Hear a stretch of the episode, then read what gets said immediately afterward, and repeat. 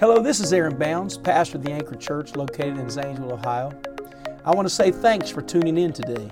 I hope this podcast inspires you, encourages you, and helps you to live the life God called you to live. We're so glad that you are here on this special day, July the fourth. Such an amazing day to celebrate. Can the church say amen? Thankful for all of our freedom that we have. I was pondering earlier today that we have missionaries out of this church that would love to be able to have church in the freedom in which we had it. They would love to be able to have a, a church building, and and but they have to do it in secret because it's a communist country trying to preach the gospel to the lost. But we are so thankful for the men and the women that have fought for our freedom, and we honor our flag today. Can you say amen? We are God and country. We're thankful for it. Appreciate all of those that have served in the military. We honor honor you again. Our our family member is here from Charleston, West Virginia. Bryce Grayley. He just graduated from the Air Force Academy, second lieutenant. We honor you today. Would you give him a hand? We're so glad you're here.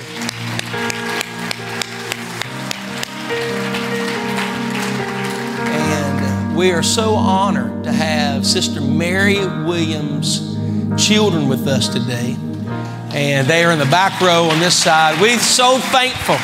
Would y'all stand and wave your hand back there? We just, we, we're so glad that they're here. Man, we're so blessed. God bless you. They have come today. It's hard to believe it's been a year since Sister Mary Williams passed, and we miss her here. We called her the Queen Bee. She's went on to be with the Lord, and she has met her reward, there's no doubt. And I think just this past week in the service, someone was preaching and, and exhorting and talking about Sister Williams and the impact they had on them, that she had on their life. And she impacted all of us in prayer and friendly. She never forgot a name, did she? Never forgot a person. We're so glad for all of you and all of our guests that are here. I want us to pray. And I want us to ask God to open our hearts to what his, he's going to say to us today. Would you do that? Everybody in the building, would you ask the Lord to speak to you through the word? We've been led in God and country today about God bless America.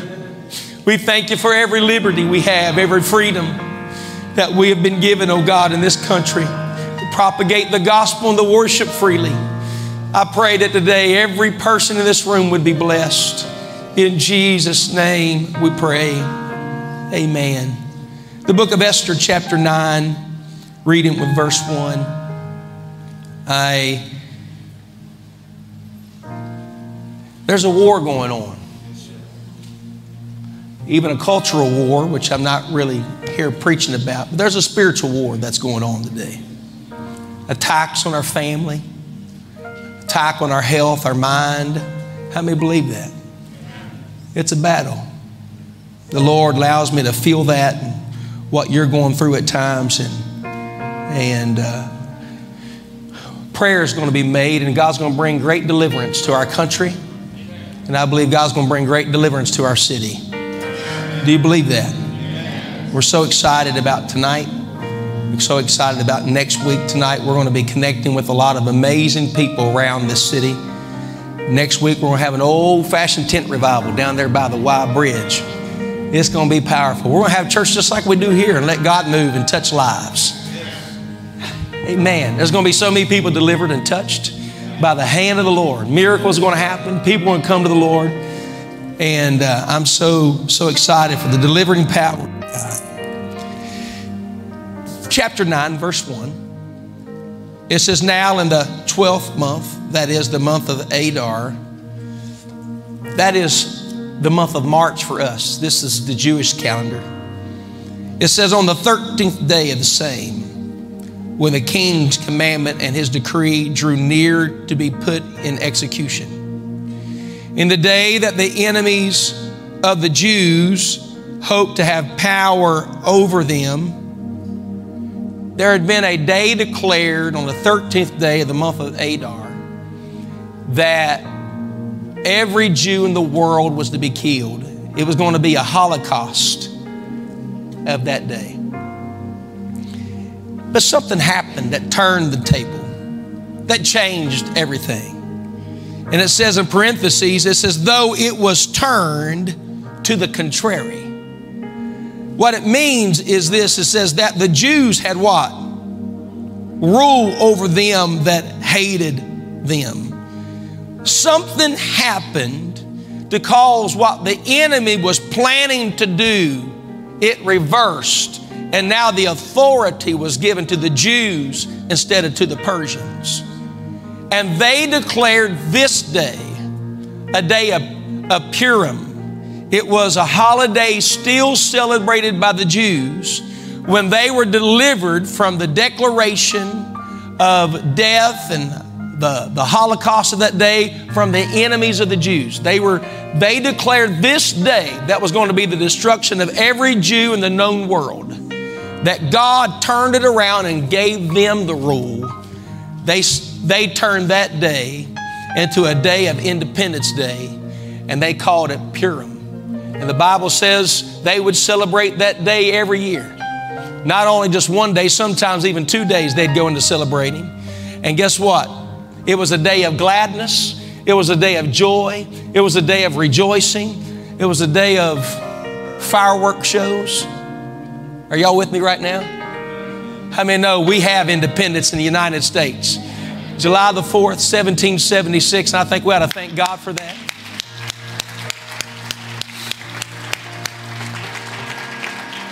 But there was an Independence Day that was declared by the Book of Esther. In the Book of Esther, I'm going to preach about that today. I'm simply preaching today on simply Independence Day. God bless you. You may be seated. I preached a lot about it in the first few months of this year, talking about when the Jews were exiled from Jerusalem.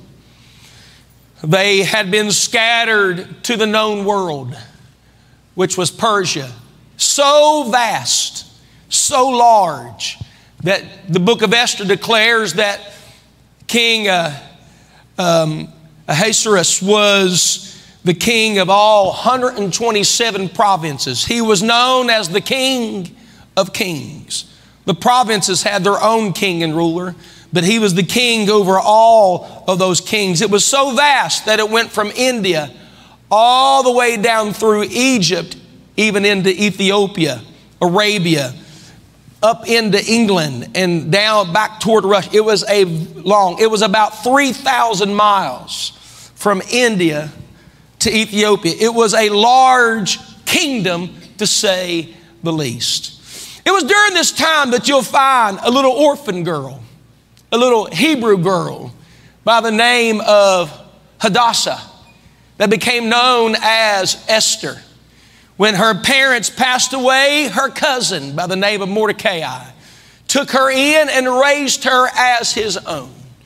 And when the king's wife chose not to come to him when he bid her to come to him, he replaced her with a fair maiden of the land. And it just happened to be Esther who took that place. The Bible says that she required nothing more than what the king expected of her, and she won his favor and became his wife. I want to say today to you that culture comes and goes. Fads come and go. I didn't see any bell bottoms in the building today. Poodle skirts. I can't talk about changing of hairdos because I only have one. Fads come and go, but the reality is she chose what the king wanted. Could I say to the Esther of today, the church, the bride of God, the bride of Christ, can I tell you, we got to be careful to go to and fro with every cultural fad. We cannot become men pleasers. We've got to become, what does God want out of my life? Paul said, if I seek to please men, I should not be the servant of Christ. In a day of expressing myself and me time, and it's about me, and I need to just be me. Don't ever forget in this culture that he said, if you come after me, you got to deny yourself. Take up your cross and follow me. I want to please the king. How many want to please the king today? I want him to say to Aaron Bounds one of these days, Aaron, enter in, thou good and faithful servant. I don't want to miss that place, do you? I believe he's got a place that's destined for us today. I have not seen, near hath not heard, neither has it entered the heart of man the things that God has prepared for them that love him. He said, if you believe in God, believe also in me, for in my Father's house are many mansions, streets of gold and gates of pearl and walls of jasper, and no more pain and no more sorrow, no more suffering. How many are planning on making that place your eternal home? Would you clap your hands and say, that's my home. That's my home. Esther, Esther was his bride. And, but there was something going on at the time period when she had became the queen. There was a man by the name of Haman that had gained great rule in the Persian kingdom under King Ahasuerus. You'll find that his name was Haman. He was Haman the Agagite. He was a descendant of Agag. How many remember when God spoke to the prophet Samuel and he told Samuel, he said, I want you to destroy every Amalekite. How many remember that? Destroy every Amalekite. And he spared the best of the, of the sheep and the best of the cattle. And, and Samuel came and Saul, the king back in that day, he said, we have conquered the Amalekites, as you said. He said, why do I hear the lowing of the oxen and the bleating of the sheep? Why are you holding on to things that God said to destroy? Samuel looked, and there was a man by the name of Agag. Agag was the king over all the Amalekites. And Samuel fell on him himself and killed him because of what he was doing and trying to do. Agag means to overtop. The goal of Agag and his descendants was to overtop the people of God, to tear down the people of God, and to overcome the people of God. I hate to be the one to bear, be the bearer of bad news today, but there's a devil that would like to overtop you and your family. He told Simon Peter in his word, he said it this way. He said, Simon, Satan desires to sift you as wheat, but I prayed for you that your faith fail thee not. It appears that faith can overcome the enemy. And I realize today the devil would love to do everything he can to destroy our homes, our minds, our families, our children, our community, everything that God has blessed us with. But Saul, for whatever cultural reason, decided to spare Agag. History says Agag lived long enough to have a child that had a lineage that birthed what was known in Esther's day as Haman. He was not just Haman. He was Haman the Agagite, Haman the descendant of Agag. We have to be careful to hold on to things that God said to let go of. I said, we got to be careful to hold on to things that God said you need to get rid of. Why? Because they later become the enemy of destruction in our life. That's why you'll find even King Saul died by the hand of an Amalekite. If he would have just obeyed the voice of God, if he would have just obeyed what God said to do, it would have been different. But oh, Agag didn't just have a descendant. Saul was a descendant of Kish, and guess what? From the descendant of Kish, there also come another descendant, and it's going to be a battle that was going to be re-engaged. The descendant of Kish now is, guess who? It's Esther.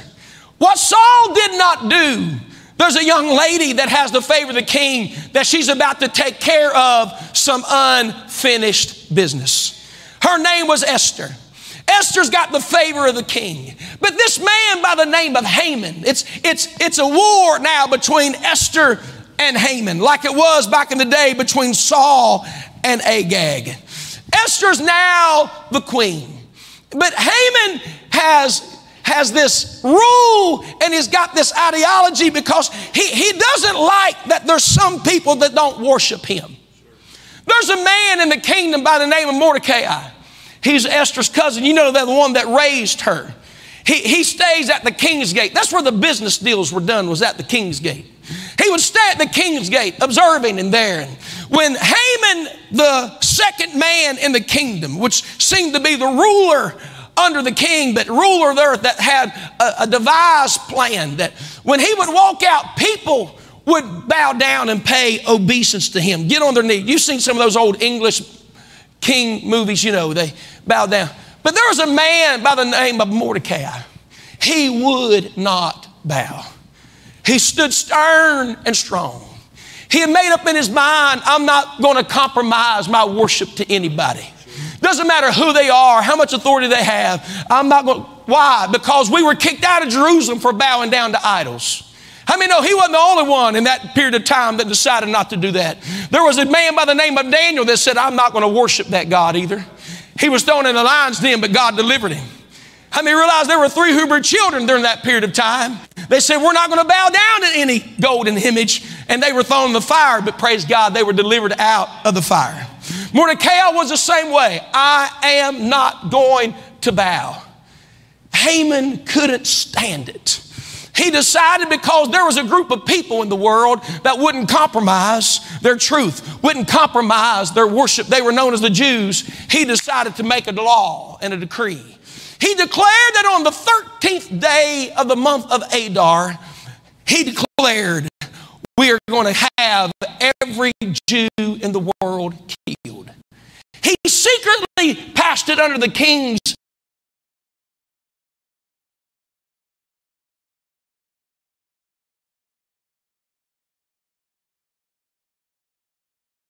Not knowing what was going on, went with it. Haman has a royal robe. He's got the king's signature because he was trusted in that day. And when he put the king's signet, there was no one in the world that could reverse the order that he made. And that was the day, thirteenth month of Adar, every Jew would be annihilated. Now listen, this goes with it. It was almost like, uh, um, uh, how do I say this? I'm not trying to be political. Don't misjudge me what I'm going to say. But it was like some stimulus package that went with it. The, a ten thousand talents of silver.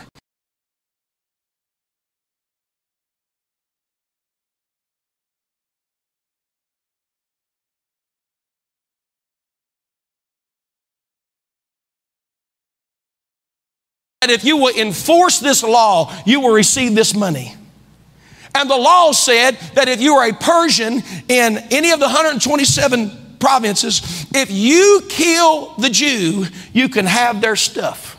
It was an incentive to annihilate every Jew in the world. And it had the king's signature by Haman, who made a law because he wanted everybody to worship him. I think we have to be careful.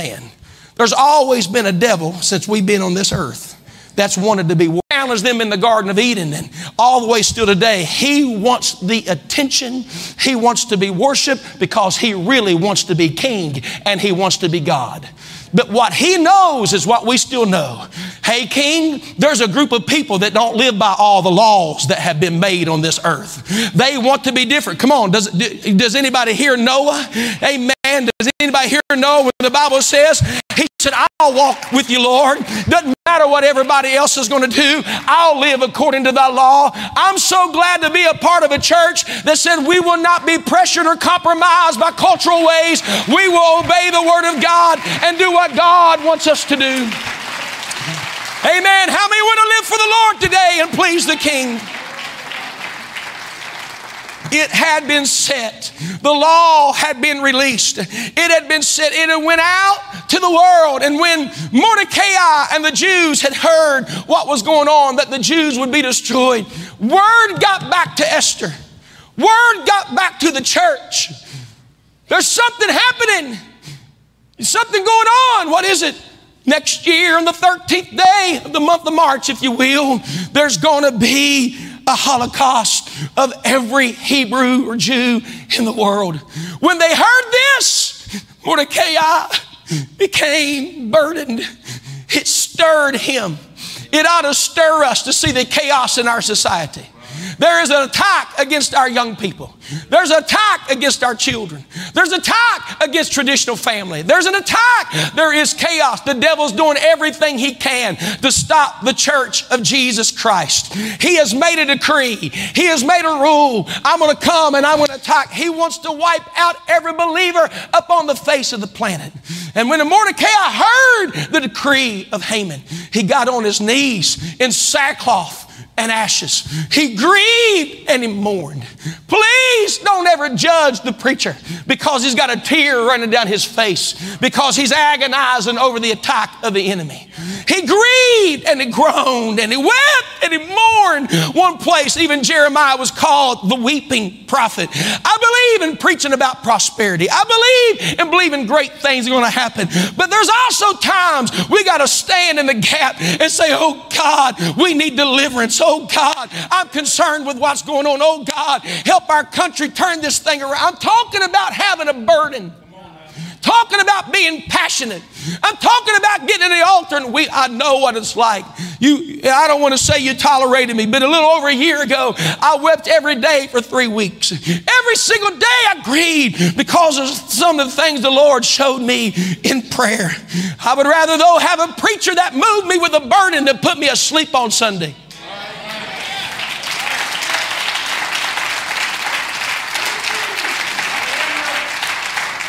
Move me, preacher, but don't let me stay idle if there's destruction on the way. Get my attention, but don't let me remain complacent and mediocre. And, and, the, and the word gets to Esther. Everybody shout, we are Esther. We are the bride of the king. And word gets to Esther and says, says, have you heard your uncle? Now it's in secret. Nobody knows that, uh, that Esther's a Jew, but at this moment. And uh, but word gets to Esther, have you heard your, your, your cousins at the Gates? He's in sackcloth and ashes. He's grieving. He's weeping. He's not eating. Hadn't eaten in days. And he's not acting himself. And it bothered her so bad. But she didn't want him to act that way. She sent word. She sent word. You know, you know, passion isn't always pretty. I mean, when you, you know what I'm talking about when you cry and you got the ugly face. You know what I'm talking about, ugly face cry. Look like you're straining. Looks terrible. You know, that's not the picture you're going to put on the on, on your social media page. It's, but you don't care. Something's stirring you. Something's stirring you in the heart. She sent, she sent down, she brought him fresh clothes. Okay, I, here's some, send word, tell him, tell him to get up. Tell him, tell him to quit crying, quit grieving, put these clothes on. He, he needs to take that burlap off. He needs to take that sackcloth out. You, go tell him to, go tell him to get up and smile like he, he normally is. And when he got in the Bible, it says she refused. He refused it. He said, you go back and tell Esther what's going on. There is a law that's been made for every one of us to be destroyed. There is a law that's been made for every one of us to be destroyed. And he says, you got to do something about it. And Esther sends word back to him because he told her, said, you need to go to the king. You, you've, you've been given favor. The king honors you. He, he, he, you've been, he chose you. You've got to go to the king. And she sent word back to him. But, but Mordecai, I haven't, I haven't heard from him in thirty days. Uh, if I go in there timid and quiet and, and, and come here, Emily, I want you to be Esther. You, If, if I go, if I go to him, then what if? Because it's against the law to go to the king without an invitation. But you're the, it doesn't matter. No one is allowed to go to the king without an invitation. You have to be invited. And he starts telling her something. Esther, you, you, you come, come here, Esther. Walk, walk up here. You, you've got to see something. And, and he says to her, he says in chapter four, he says to her, think not within thyself that thou shalt escape in the king's house. Listen, the decree is to destroy everybody. And don't think because you're the queen, you're going to escape because you're still a Jew. You still, you still belong to the people of God. And he goes on to say, listen, can I, can I say here today that just because I'm saved doesn't give me permission to be idle.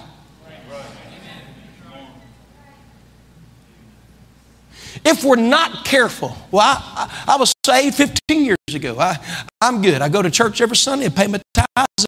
I'm, I'm not talking about idle. I'm talking about purpose. Amen. If we're not careful, the Bible says, for men ought to lift up hands, holy hands, without wrath or doubting. That means what men struggle with, men struggle with, men. I'm not talking about women right now, but men struggle with. They were going to deal with doubting, which means apathy. Apathy means lack of enthusiasm, concern, or care. A man can be so apathetic. Well, just whatever happens, happens. This fallen nature of Adam was to be passive. Fallen nature is just whatever happened. Just I don't care. I'll just go with the flow. That's not the will of God for a man. It was the will of God to be aggressive and to be concerned and be passionate. At counseling sessions I, I, I, I've done, I've done hundreds over the last seventeen years of being in this city, hundreds of marriage counseling. I can't tell you how many times the woman said, I just wish I knew what was going on in his head. He just gets quiet. He doesn't say anything. It's almost nonchalant, and she can't stand it, and neither can I. Neither can God. And if we're not careful, we're just ho-hum. I'll just go with the flow. I'll just stop. I'll, I'll, I'll just go with what. Somewhere there's got to get somebody that gets concerned. Yes. The, the, the, the, the opposite of excellence is average. Just settle for whatever. If we're not careful, the church at its most critical point will become mediocre, complacent, ho-hum, when we should be at the most focused, alert, concerned, interested, and what do I need to do? Mediocrity is the enemy of God's purpose. Yes. And Esther, if you hold your peace, you just think you're going to be spared because you've got favor. Come on, favor has an obligation.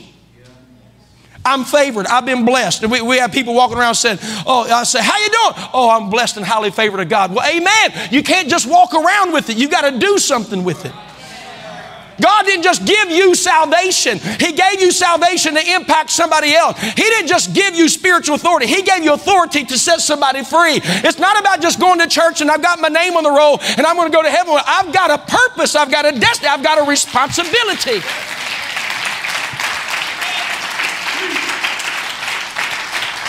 It's like walking around with military clothes on but not willing to fight.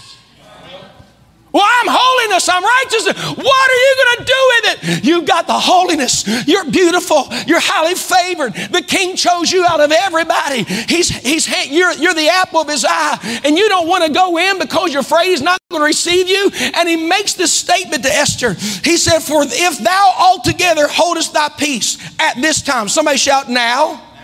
Then shall their enlargement and deliverance arise to the Jews from another place. He said, I'm going to tell you something, Esther. He said, if you don't make a move, if you don't go, God's going to deliver his people, but he's not going to use you to do it. He's going to call somebody else out to do it. But he said, but you and your father's house are going to be lost. Here's the term. No involvement. You're done. Invol- lack of involvement was never an excuse to be delivered. What he was saying was, if you don't get involved with what you have been handed in responsibility, you will be lost. Mediocrity at critical moments is not an option. Complacency, apathy is not an option. We have been flooded by things of insignificance, such as media, social media, video games, some level of politics.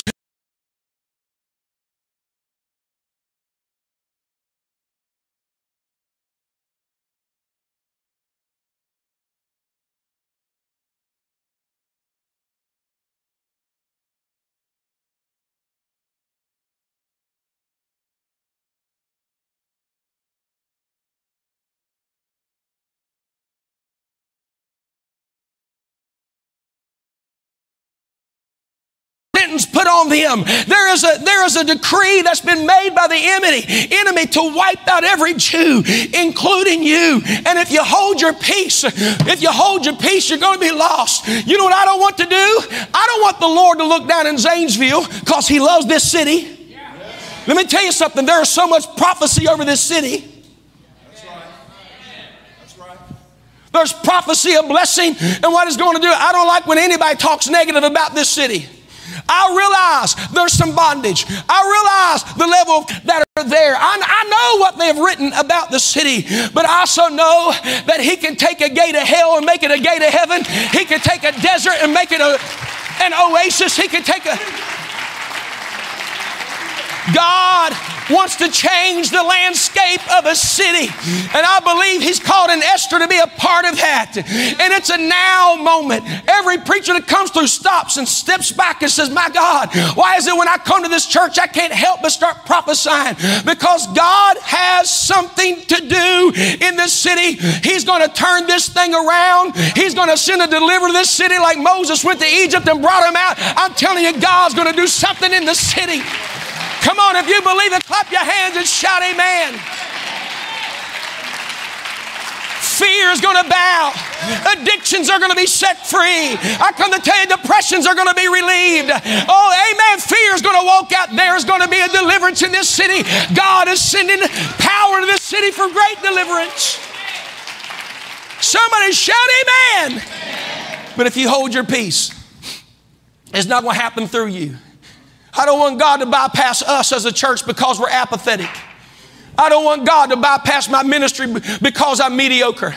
I don't want God to walk past the giftings he's given me and not use them because I'm just ho-hum, nonchalant, not interested. I'm telling you, the devil knows his hour is short. He's doing everything he can to unleash havoc in our country, havoc in our cities, havoc on the family. Somebody's got to get stirred. Somebody's got to put on the cyclop and said, no more. Enough is enough. I'm done with what's happening in our families. There's got to be a change. There's got to be healing. There's got to be deliverance. Somebody shout amen. Amen. It can't just be this. It can't just be, well, I'm here. It can't just be gone for five days. Well, I went to church Sunday. I'm talking about you're the bride. And Mordecai understood something she was too timid to understand. She was too feeling too inadequate to understand. The absence of a father in her life, the absence of a mother in her life. She was she she lived in the favor of somebody that adopted her. He believed in her. She went before the king because he said to go before the king. She is approaching the king because he said, you're valuable, you're great. Can I stand before you today as your pastor? I'm the Mordecai in your world. And I come to tell you today that you are fearfully and wonderfully made, that your past has no hold on your tomorrow, that the king loves you and has something greater for you. He's, he's got, he's got favor for you. He's got blessings for you. I'm telling you, he's giving you giftings and greatness to do marvelous things. Somebody shout amen. I mean, he was pretty convincing because he says to her, she says to him, call everybody on a fast. Get everybody fasting. No bread, no water for three days. And go to prayer. And she said, if I perish, I perish. Amen. If I perish, I perish. She said, I'm willing to take a risk. It'd be a whole lot easier just go, just to, just to have church tonight. Right here in our building, in our four walls, and say, we had good church. It'd be easier not to make any declarations about going to the Y Bridge and believe people are going to be delivered of addictions next week because that's I, I trusted the staff. Amen. Brother Nehemiah and those that were around him said, we feel we need to go and have an outdoor service. We went with that. The Lord started moving the Holy Ghost, and instantly I saw people. I can't get it out of my mind. Heroin addicts being delivered. I can't get it. I've told y'all about it. And I feel like we're going to go stand in the gap for somebody that's hurting, that wants out, that doesn't know how to get out. I just feel like we can see people change. Change and deliver. We can, we can, we can. I know it's a risk. I know what people might say. I know people might say things, well, what if somebody comes and they'll get delivered? Listen, I'm going to take the risk, and I believe when we get there, the angel of the Lord is going to be there, and everybody that wants deliverance will be instantly delivered. Amen. Atheists are going to be converted. Do you believe that? Because God is going to turn this thing around. Somebody shout, God's going to turn this around. Emily, they are you. Some of them don't pray because they don't think God hears them. And the reason you're about to go pray and talk to the king because Mordecai is telling you that the king's going to listen to you. Well, he's going to kill me if I go. If he wanted to kill you, he'd already killed you. Right. How many's ever heard somebody say, man, I just feel like God wants to kill me? How many said, God's going to kill me? Anybody ever said that? He'd already done it. He don't want to kill you. He's wanting you to talk to him. The Bible says he revealed the secrets to the prophets, and we have not because we go to the king. And she goes before the king, and when she comes in, her head is down. And when she comes before the king, her, her head is down, and the king looks up And she's she doesn't know if he's going to receive her. She doesn't know if he's going to tell the guards to, when she walks in, walk in, when she comes into the throne room, she comes in with her head down. And when she, she, she comes in, he says, Esther. She didn't know if she's going to say, I didn't ask you to come. Oh, no. When she came in, Esther, oh, you look wonderful. It's, it's been a busy thirty days. I'm so sorry we hadn't connected. I, I, my email's been shut down on my cell phone. And I'm sorry. What can I do for you? Um, oh, King, I, I'd like you to come to dinner and bring Haman. I, I want you to bring, if he only knew what was really going on inside of her after a three-day fast. You know, fasting will make you bold. Yes. You'll deny yourself, and shy people become uh, exuberant people. They do. When you get beyond your flesh, flesh talks you out of things that God wants you to do. That's why some things don't happen by prayer and fasting. When you're fasting, God's not looking at him and saying, you know, he didn't, he didn't have Facebook for five days. I, you know, I, I feel sorry for him. I'm, I'm going to bless him. It doesn't work that way. Or he, he, he, he, hadn't, he hadn't had a cup of coffee in th- in, for his morning breakfast. You know what? I'm just going to go ahead and bless him. I feel bad. He didn't have his caffeine. It doesn't work that way. You can't make God feel sympathy for you. Fasting doesn't move God. It moves me. It moves me beyond what I talked myself out of, what I, my apathy, my doubt, my mediocrity. I, ma- I made a declaration. Are you ready for this? You need, you need to get your pen and paper down because it's, it's, it's re- revelatory. Are you ready? He who doesn't fast is not hungry.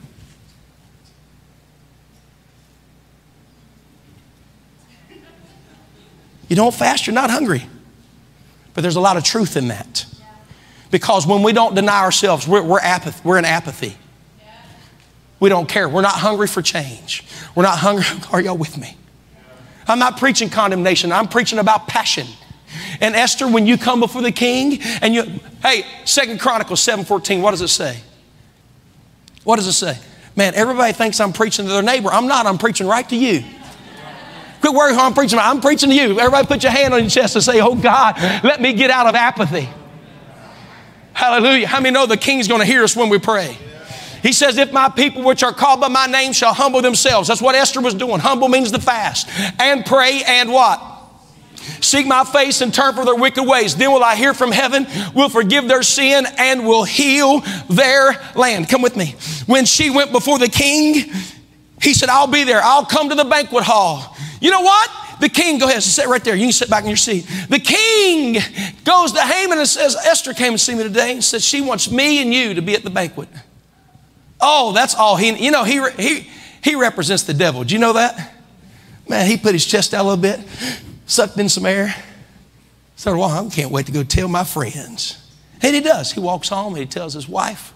He tells the wise men in the house, he said, I got an invitation today and nobody, read it, it's in there. Nobody in the kingdom got the invitation I did. Well, what is it, honey?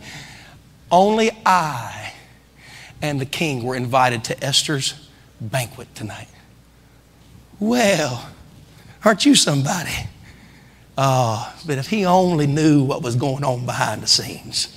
It's sort of like King George the third when he wrote on July the fourth in his diary and he put in there, today, nothing happened in July the fourth, seventeen seventy-six. What he didn't know on the other side of the Atlantic, there were some American patriots that got together and united and they said, you know what, today we declare independence from what the king has said. We will worship in freedom, we will have our rights, and we will start the greatest country that there's ever been. Aren't you glad that when the enemy thought one thing, you had something else in mind?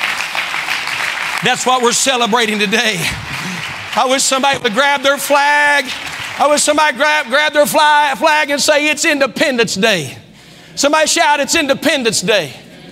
Oh, I feel like preaching to you for a few more minutes if I can before you leave. Somebody shout, Independence Day. Be seated. Watch what she does. She has the banquet. She's, she's getting the food ready. And, and uh, I, I got to tell this part. I, I have to tell this part. He goes home bragging, I'm going to go to this banquet. And he goes back to see the king. And, and the king said, I couldn't sleep last night. said, I couldn't sleep last night. And he said, I had something in my mind, but he said, I want to honor the most noble man of the kingdom today. And he said, if I was going to honor a noble man, watch the storyline, watch the narrative. Are you ready? Haman, if I was going to honor a noble man in the kingdom, what would you think I should do? And immediately Scripture says he thinks it's going to be him. He's always thinking he's going to get the glory and the honor. He said, oh, I would put the king's robe on him, and I, I would put him on the king's horse, and I'd get a noble guy to lead him through, lead him through the city. And I would say, this is the man that the king gives favor and honor. This is the man that the king, up and down the streets, back and forth, honor that man in front of everybody. He said, great. He said, because you know what? That man by the name of Mordecai that saved my life when he heard the spies, he said, I want you to be the man that leads him through the city and honor him. Watch. He's made a decree because Mordecai wouldn't ever bow to his ways. But guess what?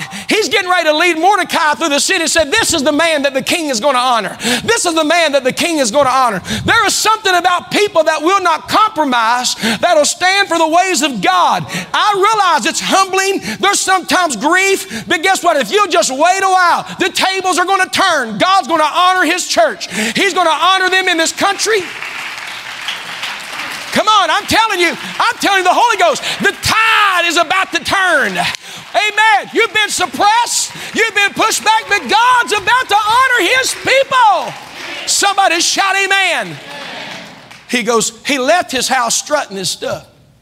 When he comes back to his house, his head is down, and his wife and the noble men in his home said, what happened? He said, you know that Mordecai that I've got the gallows built? You know Mordecai, you know Mordecai, that, that man that wouldn't bow? Yeah, the king made me honor him in front of the whole city today in Shushan. And she stopped and got a serious look on her face. She said, I hate to tell you, but what you were planning on doing to him is about to happen to you. And she prophesied destruction to Haman. Only thing that's comforting him is I've got a little favor because I'm invited to the king's, the queen's palace today. I'm going to go have dinner. He has no clue what's about to happen. Has no clue what's about to happen. I'm just going to tell you what I feel. The devil's had his hands on people long enough. He has no clue what's about to happen. Yes. Come on, I believe in the power of prayer. Do you believe in the power of prayer? There's a power in a unified prayer. There's power when people come to the king. And she invited the king and Haman to the house. They started eating. The king said, what is it you'd have me to do for you? She said, there is a law that has been made for the thirteenth day of Adar of next year. She said, there's a law that every one of my people, including me, are going to be killed. She said, and somebody has written that law that nobody can turn around. And the king said, well, who is it? What? Come here, come here, timid Esther that's now going to be bold. See, the church is, a, is compared to sheep. And, and even the Lord was compared to a lamb. But he wasn't only the lamb.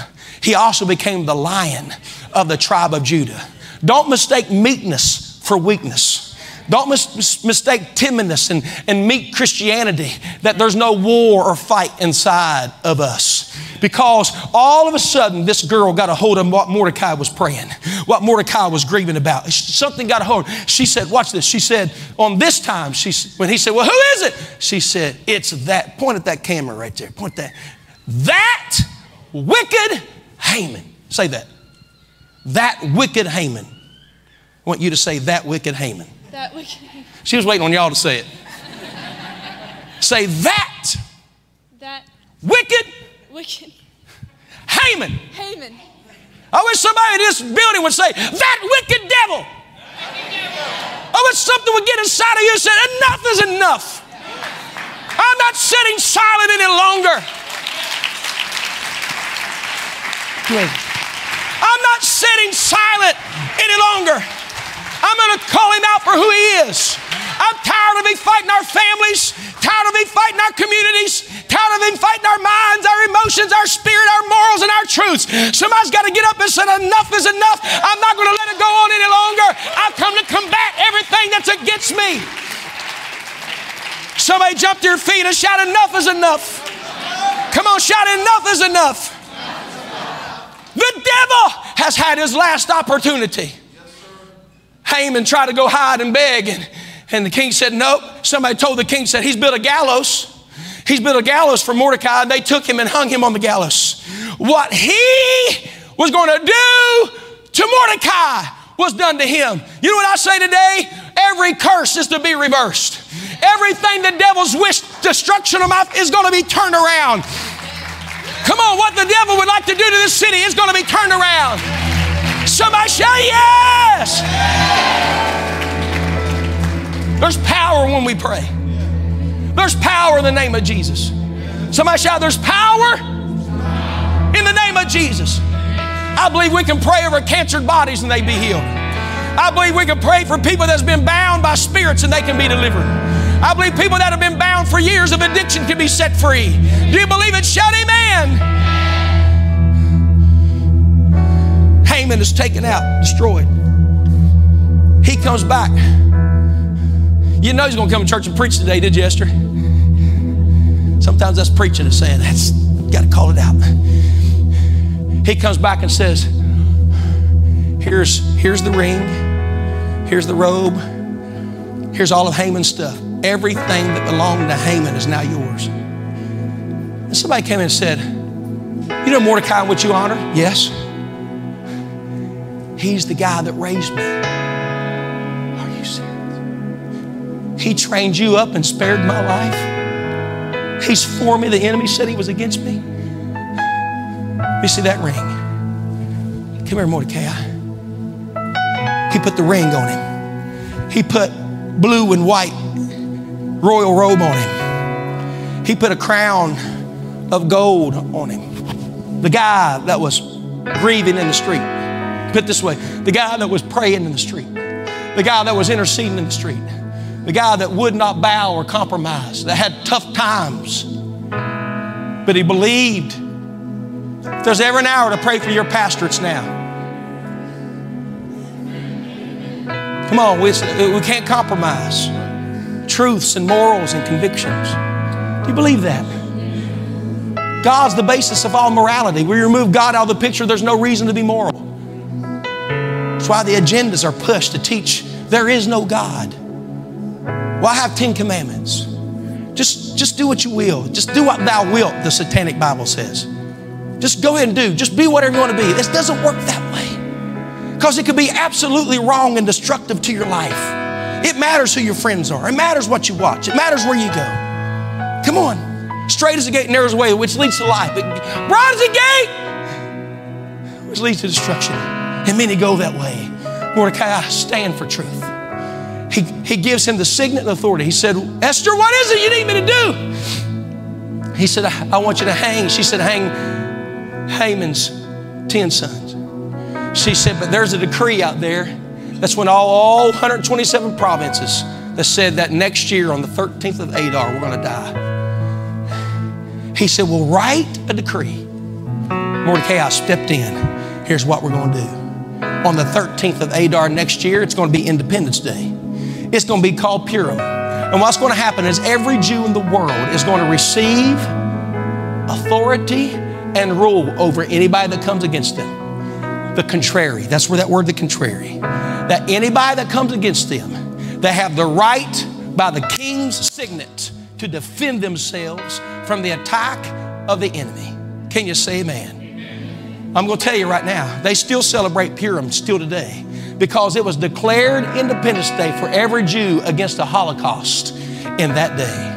Can I say to you that when you got the backing of the king, you can defend yourself from any attack, from any spiritual attack, anything trying to get in your home, your marriage, your family. God gives you divine authority. And in one day, seventy-five thousand people that attacked the Jews were instantly killed because God gave them authority. Now listen to me. Let me put it on this narrative. I believe God wants to give us authority over addiction, over fear, over bondage, over numb emotions.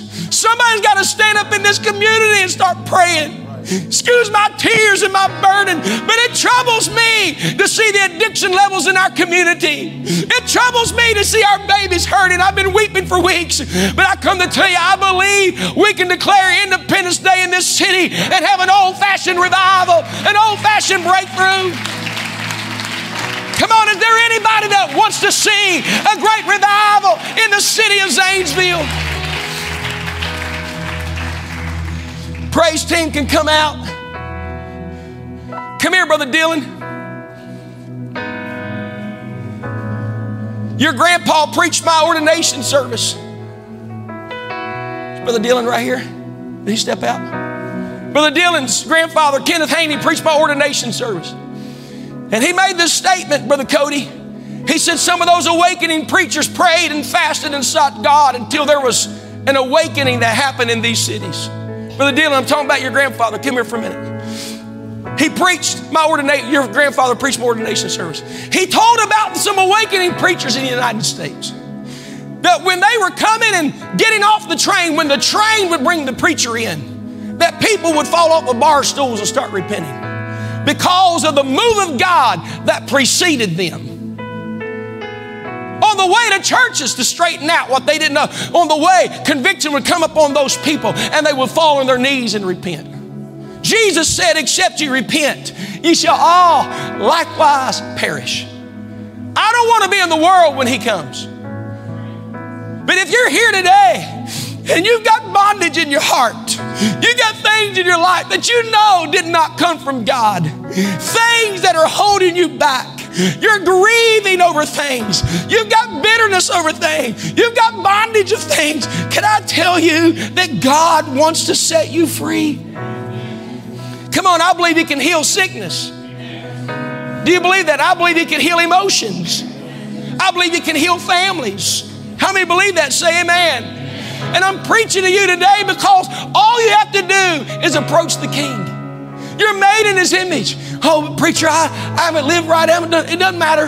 You just got to turn to him. It's the power of a turn. Somebody told me one time, they said, man, I came to the Lord and I did a three hundred sixty degree turn. I thought you didn't get anywhere. I mean, you just turn back. How many know he gives us a one hundred eighty degree turn? I don't have to go the path I've been going. I can go a new way. God can change what the enemy meant for evil. God's going to bring good out of it. I'm going to come out with a story, a testimony, authority, and power.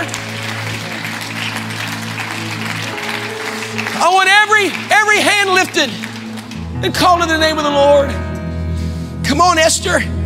We're going to pray this week. We're going to fast until five on Wednesday. We're going to believe for a great breakthrough.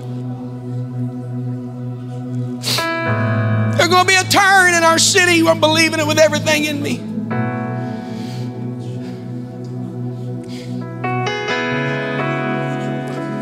Come on, would you, would you pray with Pastor right now, Lord, in Jesus' name. Come on, Esther, all over the building, I want you to call on the name of the Lord. I'm going to the King. I'm declaring war against the enemy. Haman's influence is going to be removed, and in one day, the rule was going to change. God's people are going to have authority over the enemy. In the name of Jesus, I declare Independence Day for this city. I declare everything Haman's trying to do to this city to be turned around. God, next week, oh God, we're believing for a breakthrough at the Y Bridge. Every head bowed and every eye closed in this room. If you're here today and you need the Lord to do something in your life, every head bowed and every eye closed, I want you to raise your hand. If you're here today, you need God to do some things in your life. It might be deliverance. The Lord hears that.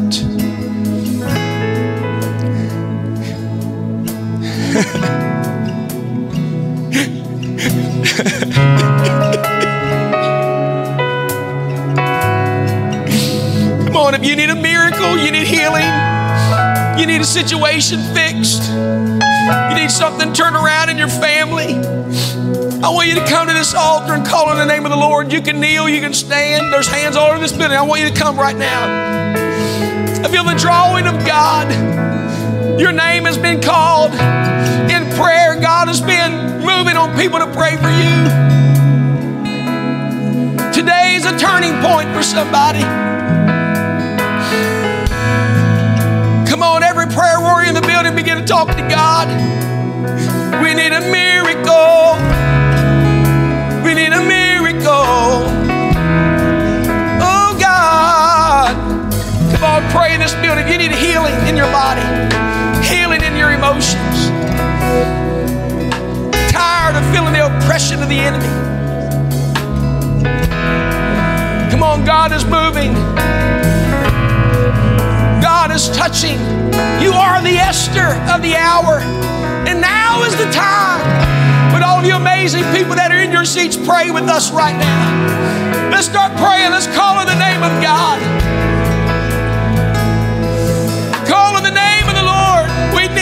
You even now. Thanks again for listening to the Anchor Church podcast. If you enjoyed it, make sure you subscribe so you can keep up on our weekly sermons. If you're in the Zanesville area, we invite you to join us on Sundays. You can find all the details on our website at the anchor dot church. Again, thanks so much for listening, and we hope to see you soon.